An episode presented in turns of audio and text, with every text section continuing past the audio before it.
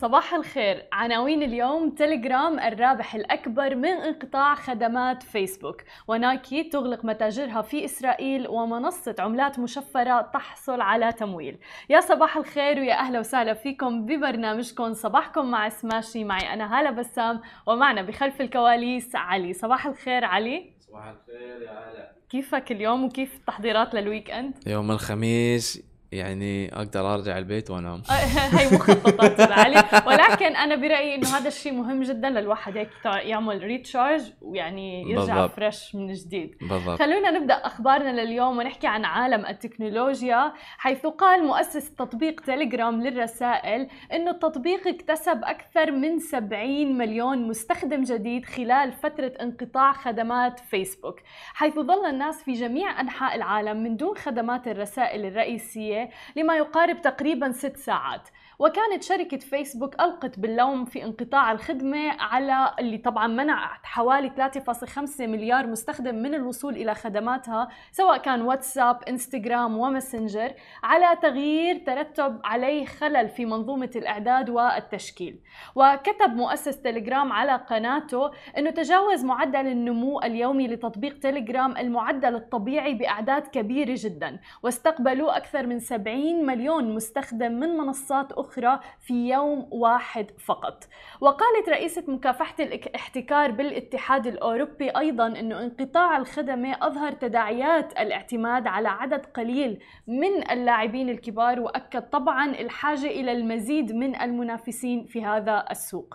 وبالإضافة إلى ذلك قالت روسيا أنه الحادث يظهر أنه موسكو كانت محقة في تطوير منصات الإنترنت السيادية الخاصة بها وشبكات التواصل الاجتماعي. شفنا العديد من الأشخاص علي كان عم بيقول لنا يوم أمس إنه هو مثلا آه راح ينام لأنه ما كان عم بيتواصل مع أي حدا وهذا دليل اعتمادنا الكبير على مواقع التواصل الاجتماعي. كنا حتى عم ندردش أنا وياك علي إنه ما بالك أنت كفرد هيك حسيت كيف الشركات اللي معتمدة على مواقع التواصل الاجتماعي كمصدر دخل بالنسبة لهم قد إيه خسروا بالست ساعات اللي ما كان فيها أي نوع من مواقع التواصل الاجتماعي؟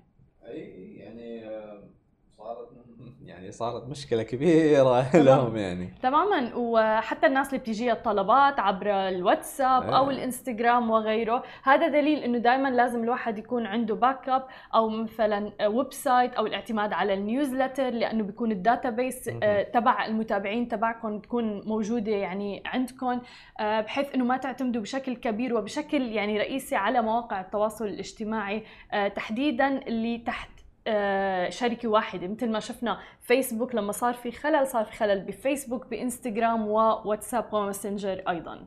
خلينا ننتقل لثاني خبر معنا لليوم حيث أعلن عملاق المنتجات الرياضية العالمية نايكي عن وقف بيع منتجاتها في المتاجر الإسرائيلية. ومن المقرر أن يدخل هذا القرار حيز التنفيذ تقريبا ب 31 مايو من العام المقبل. وفي خطاب أرسل إلى أصحاب المتاجر تحديدا يوم الأحد قالت شركة نايكي إنه عقب تقييم شامل أجرته الشركة وبالنظر إلى عالم التجارة المتغير تم التوصل إلى قرار بإنه استمرار العلاقة التجارية بينهم وبين الشركة لم يعد يتماشى مع سياسة الشركة وأهدافها. ويتماشى القرار مع خطط الشركة لتقليل عدد المتاجر اللي تعمل معها مفضلة أن توجه العملاء لشراء أحذيتها ملابسها وحتى المعدات من خلال الموقع الإلكتروني والمتاجر المملوكة للشركة.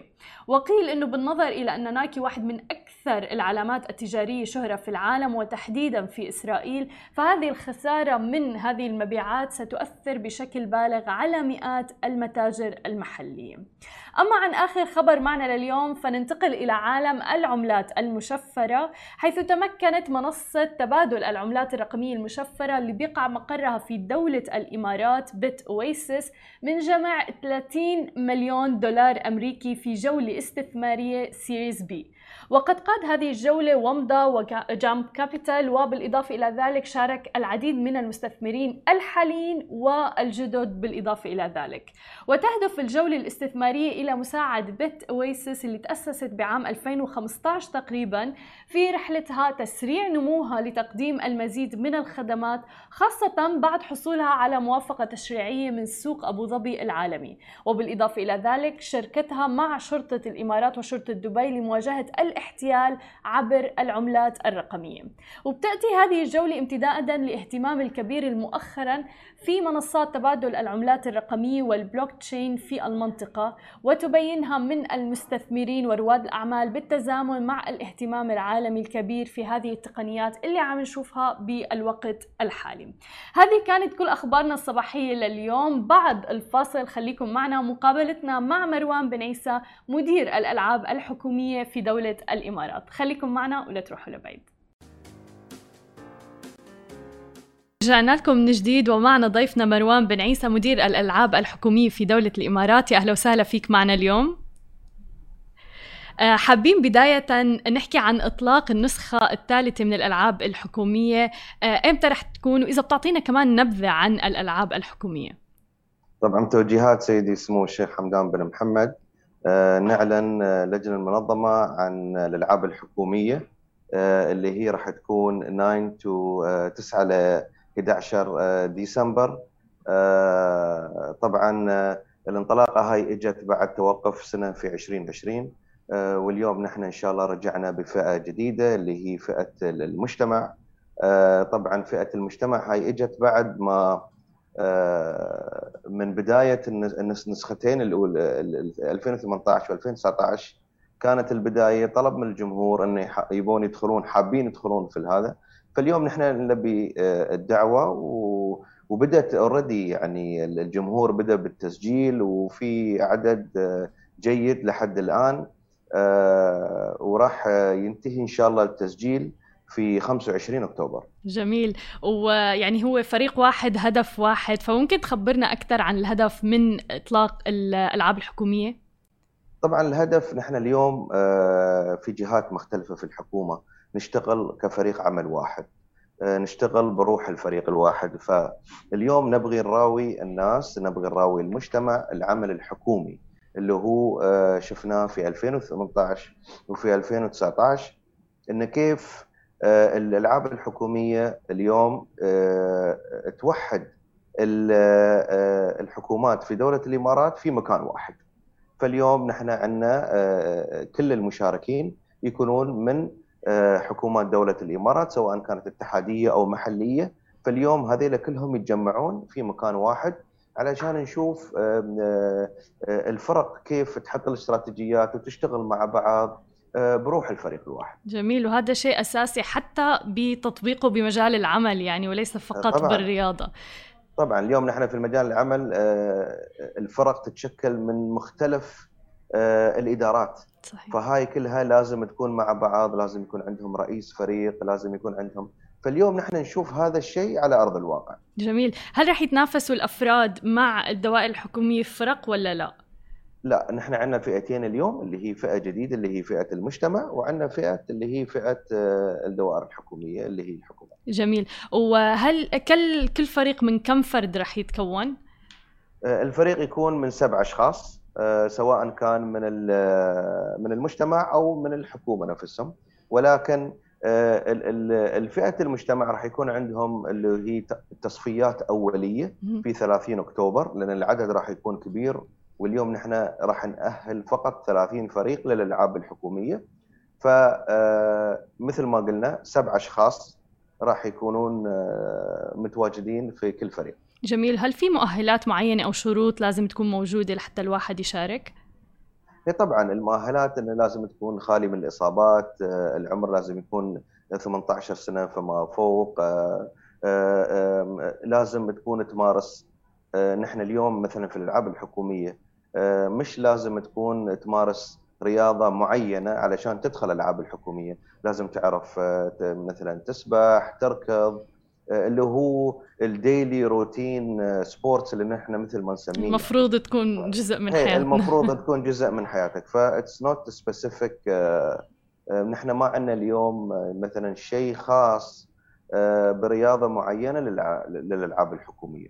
وأهم شيء اللي هو الفريق آه، ككل يكون متعاون ومتفاهم مع بعض. جميل. طبعا في أرقام ضخمة يعني بالدورات السابقة أكثر من 168 تقريبا فريق شارك آه يعني أيضا في أكثر من 540 متطوع.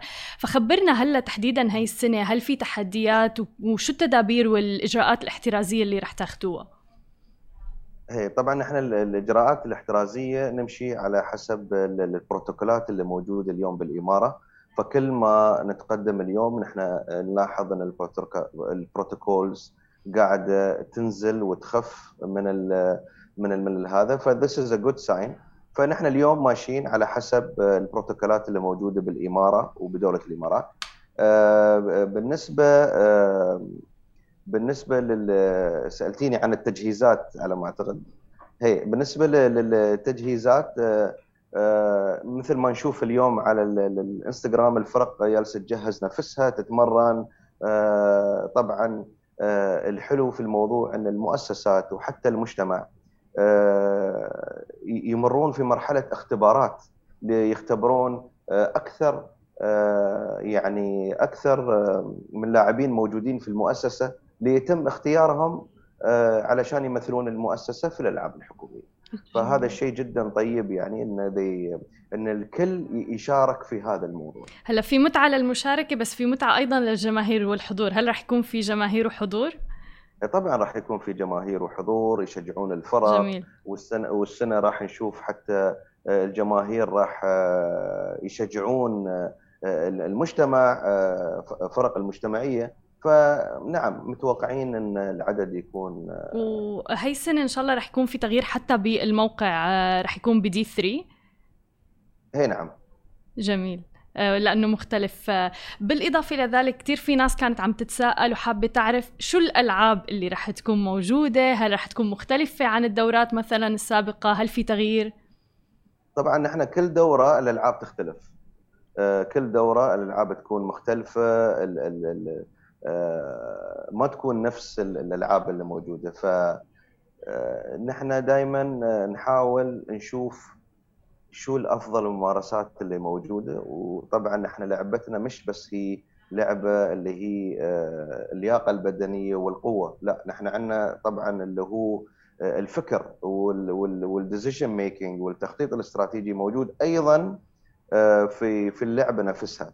فكل سنة الألعاب تتغير آه، والسنة إن شاء الله راح تكون في مفاجآت. جميل يعني نحن بانتظار هاي المفاجآت وأيضا حابين نعرف هل راح يكون مثلا في سلم بشري آه، بهي الدورة هل راح يكون في تغيير له لأنه بالدورة السابقة كان شوي متغير يعني. هاي بتكون مفاجأة إن شاء الله. كمان يعني ما رح نعلن عنها خلص بانتظار.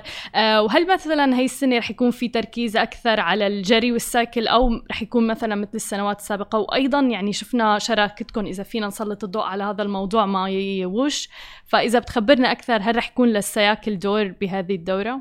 آه، شراكتنا مع وش ما لها علاقة بال بالموضوع السياكل آه، ولكن راح تكون في مفاجأة حلوة. خلص أوكي أنا ما عاد راح اقصر أكثر من هيك. بانتظار الموضوع للناس اللي حابين تسجل مثل ما ذكرنا ب 25 أكتوبر هو آخر موعد للتسجيل.